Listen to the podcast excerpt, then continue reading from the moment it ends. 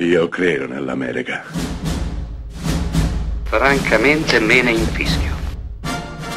Io sono tuo padre. Anna Nishimasa. Rimetta a posto la candela. Rosa bella.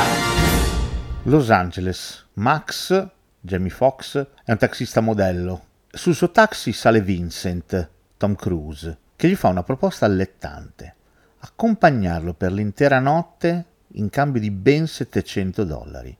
Fargli praticamente da autista personale. Max quindi si fa convincere, ma quello che Max non sa è che da quel momento inizierà un viaggio allucinante.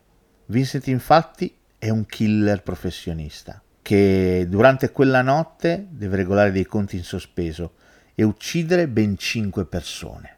E questa è la trama di un film del 2004 diretto Michael Mann intitolato Collateral, lo splendido Collateral. Questo è uno dei film in cui Tom Cruise recita meglio, sembra quasi bravo come attore. Non che non lo sia, ci mancherebbe, ma Tom Cruise è il classico attore che funziona bene quando è ben diretto, quando dietro di lui c'è un bravo regista che sa tenerlo a freno e non gli fa fare la parte dello smargiasso e basta. Collateral è un film teso, tesissimo, il primo film girato in digitale da Michael Mann, che fotografa una Los Angeles assolutamente inedita, lunare, desolata, piena di, di luci al neon, piena di, di buio e piena di dettagli, come quel coyote che a un certo punto, in maniera del tutto inaspettata, solitaria, attraversa. La strada, si ferma, ci guarda e poi se ne va. Collateral è uno dei film più maturi di Michael Mann, regista che non ha mai sbagliato nella sua carriera. È un film tesissimo,